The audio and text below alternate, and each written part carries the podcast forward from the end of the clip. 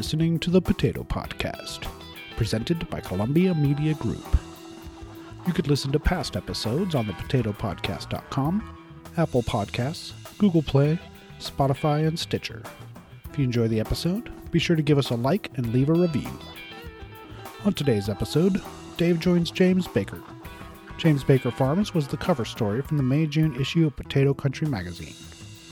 He talks about the struggles of being a tenant farmer and growing on a contract. This episode is sponsored by Syngenta Elatus. Protect the perimeter of your potato crop with Elatus fungicide from Syngenta. When applied in furrow at planting, Elatus controls rhizoctonia and suppresses verticillium wilt, giving your potatoes long lasting protection during early development. Talk to your local Syngenta retailer about Elatus. Always read and follow label instructions. Please check with your local extension service to ensure registration status. Syngenta supports a FIFRA 2 EE recommendation for suppression of verticillium wilt on potatoes in certain states.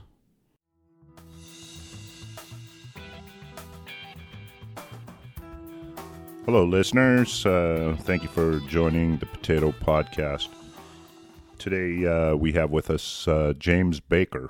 And James is a tenant farmer in Moses Lake, Washington, um, which means he farms on rented ground, and he's got some interesting perspectives on that, which we'll get into later. Um, but he was also the featured grower in the May June issue of Potato Country uh, again, very interesting article. I will put a link uh, off the the pod here so that you can read more information. But um, first, we're going to start off talking about how this season is progressing in Washington. Um, planning was late, and the weather was real bad. And but um, have you caught up from the late start, James? Uh, yes, we are. Well, up here in the North Basin, we're starting to catch up. Uh, I'd say we're. I mean, you know, on the 10-year average heat units wise, we're right in the middle. Um, we're, you know, a couple days behind. We're within, you know, a couple days. I I know South Basin, their early planted stuff is. I mean, I don't know, 10, 12 days off. Uh, I think uh, the earlier crop's going to suffer a little more, but I think late mid season's fine, and then it just depended on how late people got in the ground planting. So, looks like uh, it might pan out though to be a decent year. Uh, it, it it could. You know, that's the that's the joys of raising spuds. It it uh, it's always changing. Right, that's the joy and the and the challenge, right? So, um, you know, the in the potato country article, your story, you had a very unique perspective about turning a profit and sometimes having to make some sacrifices to do that. Um, and since you rent on rented, you farm on rented ground, your profit margins are very slim. According to the story, you cut inputs, maybe run some older equipment, and use other cost-saving methods. Uh, I'd like to I'd like to give you the the forum now to talk about that some more? Well, it just, uh, oh man, we could talk about this all day.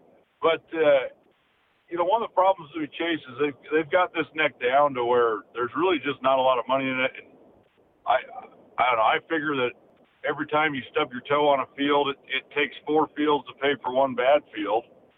And, uh, it, there's out of every five fields, one's always bad. So I mean, there is on paper there's some money in this game, but in reality there's really not.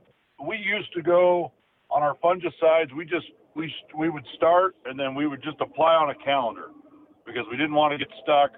We didn't want to take the risk, so we just apply, apply, apply, and we raised some great spuds that way. But it's just gotten to the point where the margin's not there. So now we spend more time scouting in the field, walking the field, doing trying to do a better job of sneaking days off on our water, really trying to be you know, try to never start the season off without ever getting behind. One thing I did that a lot of guys would probably disagree with is I took all soil soil uh, moisture monitoring probes out of my fields. Uh, what I found is when I'd get behind and I'd be in a hurry, uh, I would re- I would look at my app and go, oh, well, we're okay, and I'd make calls off of that because I was behind and I wouldn't because I get I would get spread out over you know 70, 80 square miles, and uh, sometimes you just can't get everywhere, and so I started relying on that, and I'd make mistakes because I was counting on that.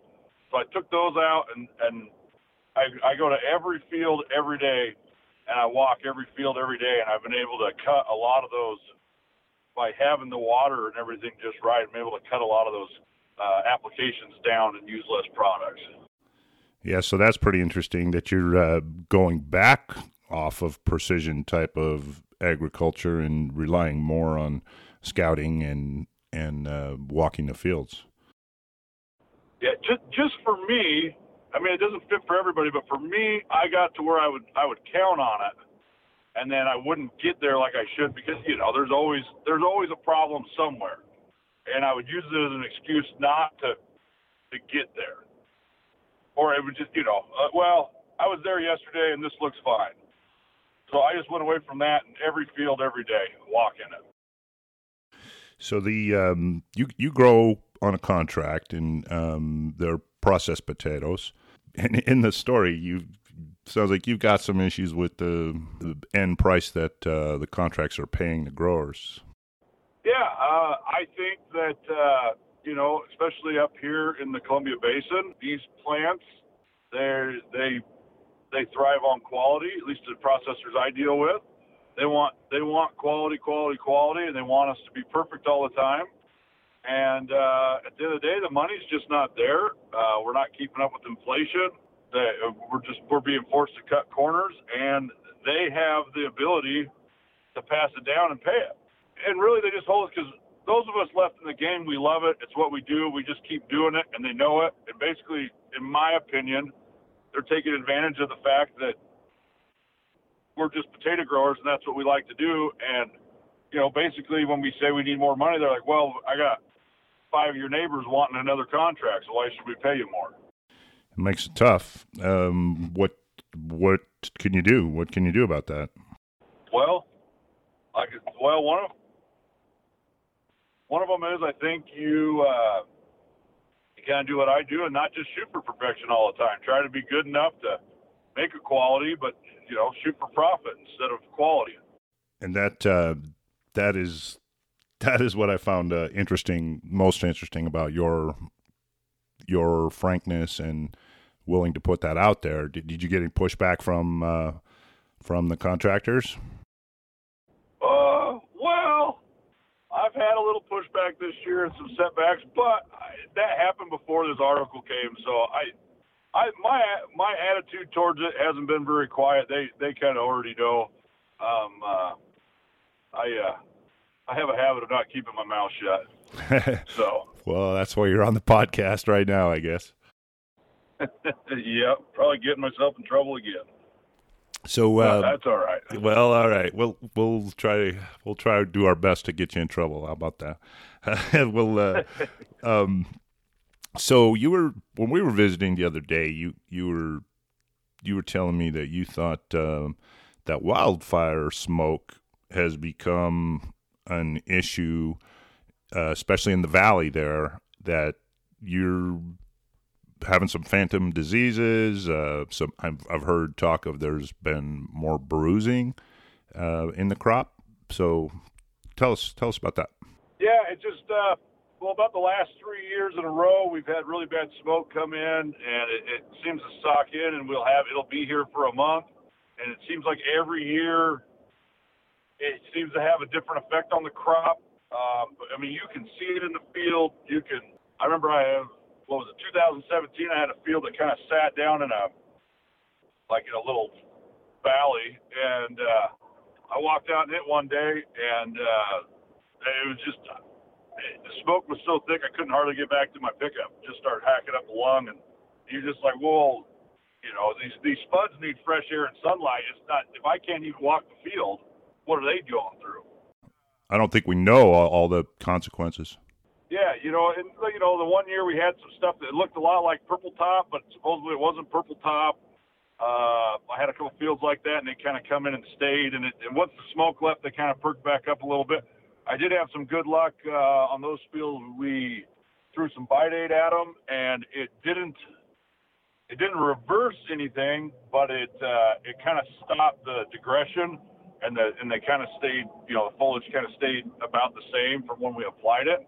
Uh-huh. Uh, so I think that helped out. Um, and then last year, a lot of people's bru- well, everybody's bruise free uh, in our area was was really low, and maybe it's another factor, but it you know there's not a lot of other things to add it up to, and you and we know the smoke's affected them. And that's I mean that's not going away. Some of the some of the wildfires are are uh, because of the drought in the west. You know the record droughts and that kind of thing. But uh, what do you what do you think on these? I I I think a lot of it is is necessarily not well. I mean droughts. There's always droughts. Um, I think it more has to do with uh, they're not we're not grazing as heavy as we used to. We're not logging as heavy as we used to. Um, there's a lot of things that uh, I just don't think the forests are being managed the way they used to be.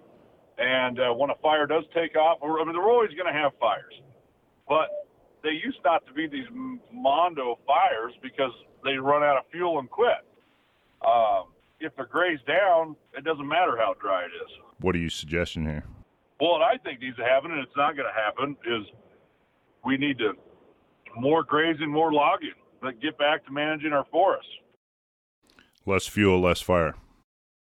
Less fuel, less fire. And then and and you know graze areas so that when a fire does come, because you never know where the fire is going to be, but if we graze certain sections really heavily or log certain sections, uh, when it burns up to that point, they can get ahead of it. You know, have some natural fire lines in there. Right. But I don't know. I I don't know how we accomplish that. farmer, I don't know, but that's just my observation. yeah.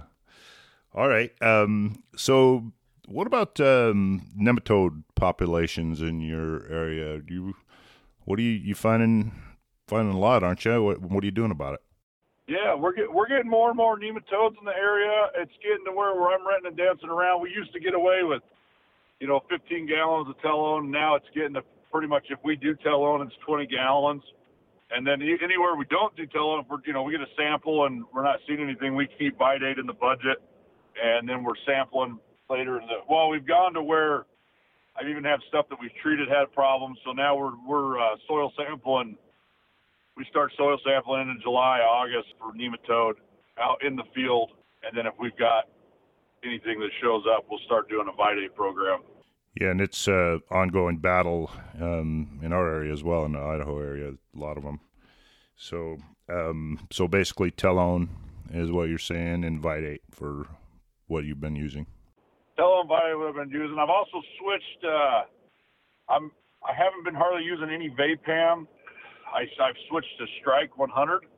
Um, I've also used some Strike 80, but I uh, so I like the I like Telone Strike at the same time because because I am a tenant farmer. A lot of times we wind up picking ground up last minute, so I do a lot of spring fumigating, and I think that the that uh, the Telone Strike is the is the way to go with that. You get back in the field, the reentry is quicker. Uh, one time through the field, and uh, I have I've had great success. I haven't had any major bird problems or anything like that where I've used Strike. Um, I think it's a good product, and uh, that's kind of the way I've switched my program. What other tips or insight do you have for growers listening to this? Oh man, uh, I, for me, biggest key is like I like I said earlier, walk the field every day. Got to be in the field every day. It's uh, I think we got to remember that it's it's not just a science; it's an art and uh, I like to walk the fields and listen to them. You just you're in them every day. You don't get surprises, I think we, a lot of times we get in hurries and we just don't we don't make times to be there. If you if you're there every day, you're going to know what's going on. So better management, better decision making through observation is what you're saying, I guess.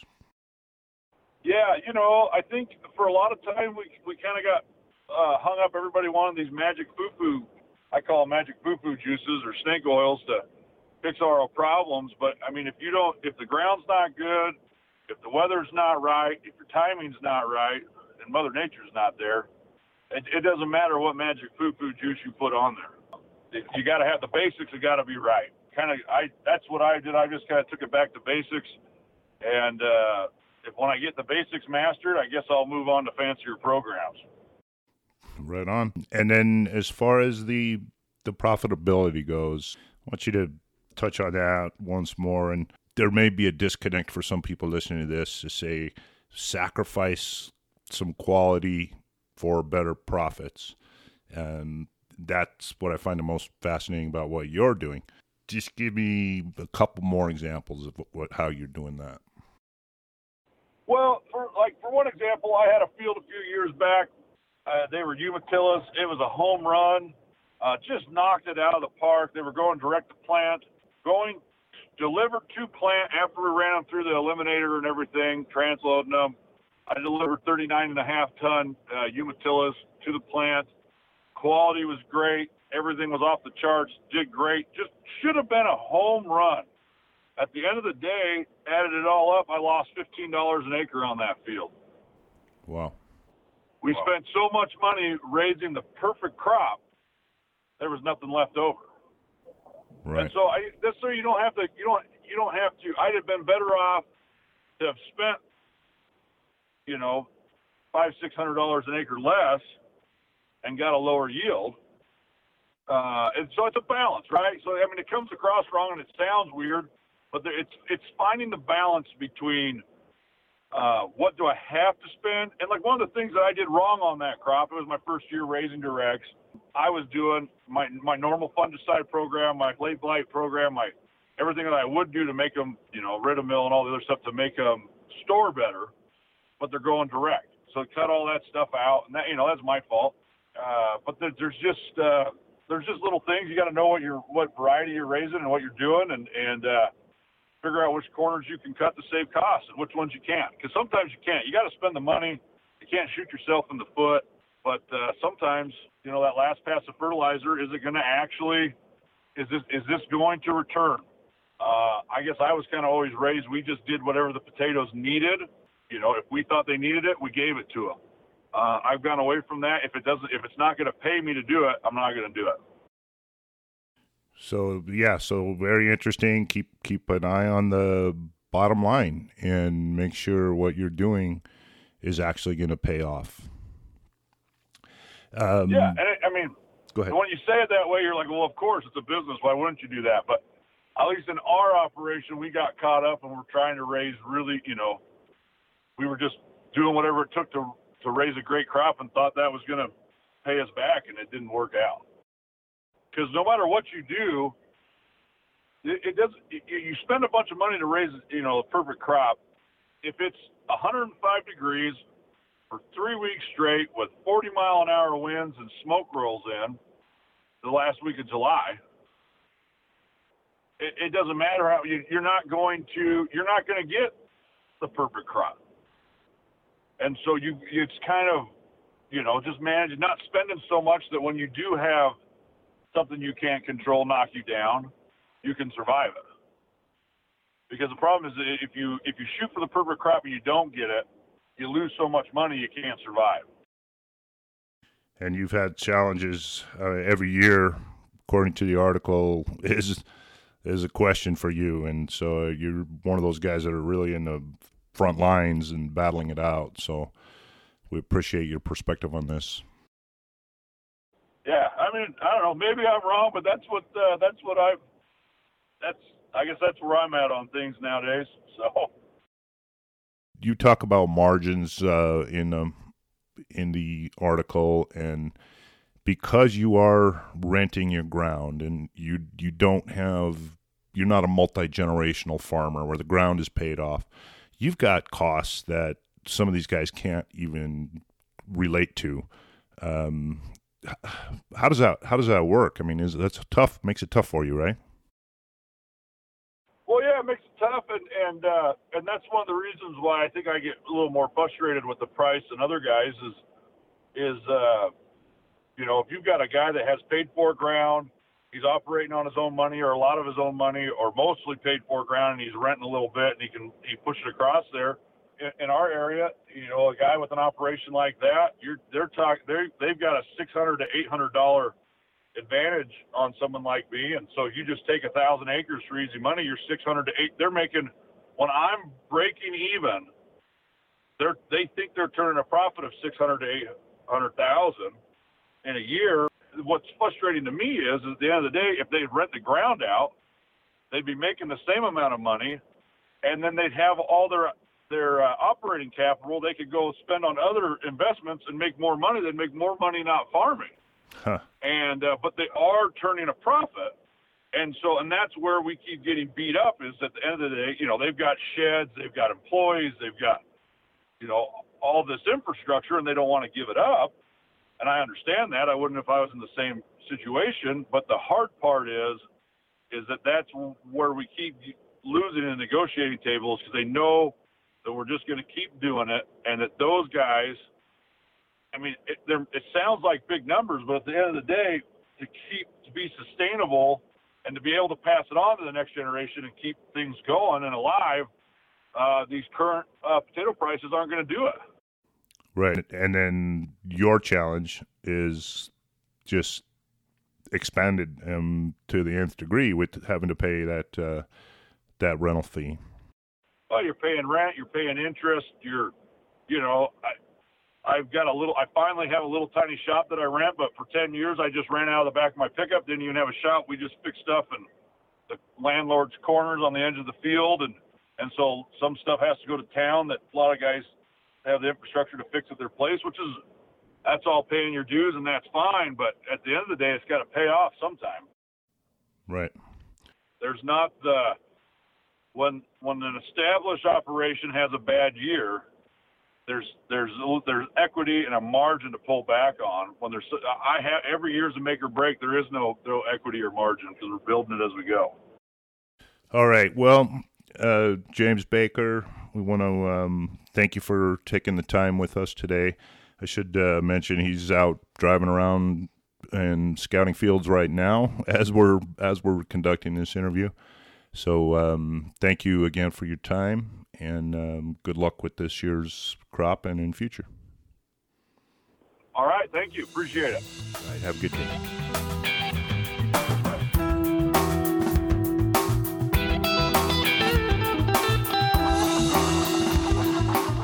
The views and opinions expressed on this podcast are for informational purposes only and solely those of the podcast participants, contributors, and guests, and do not constitute an endorsement by or necessarily represent the views of Columbia Media Group or its affiliates.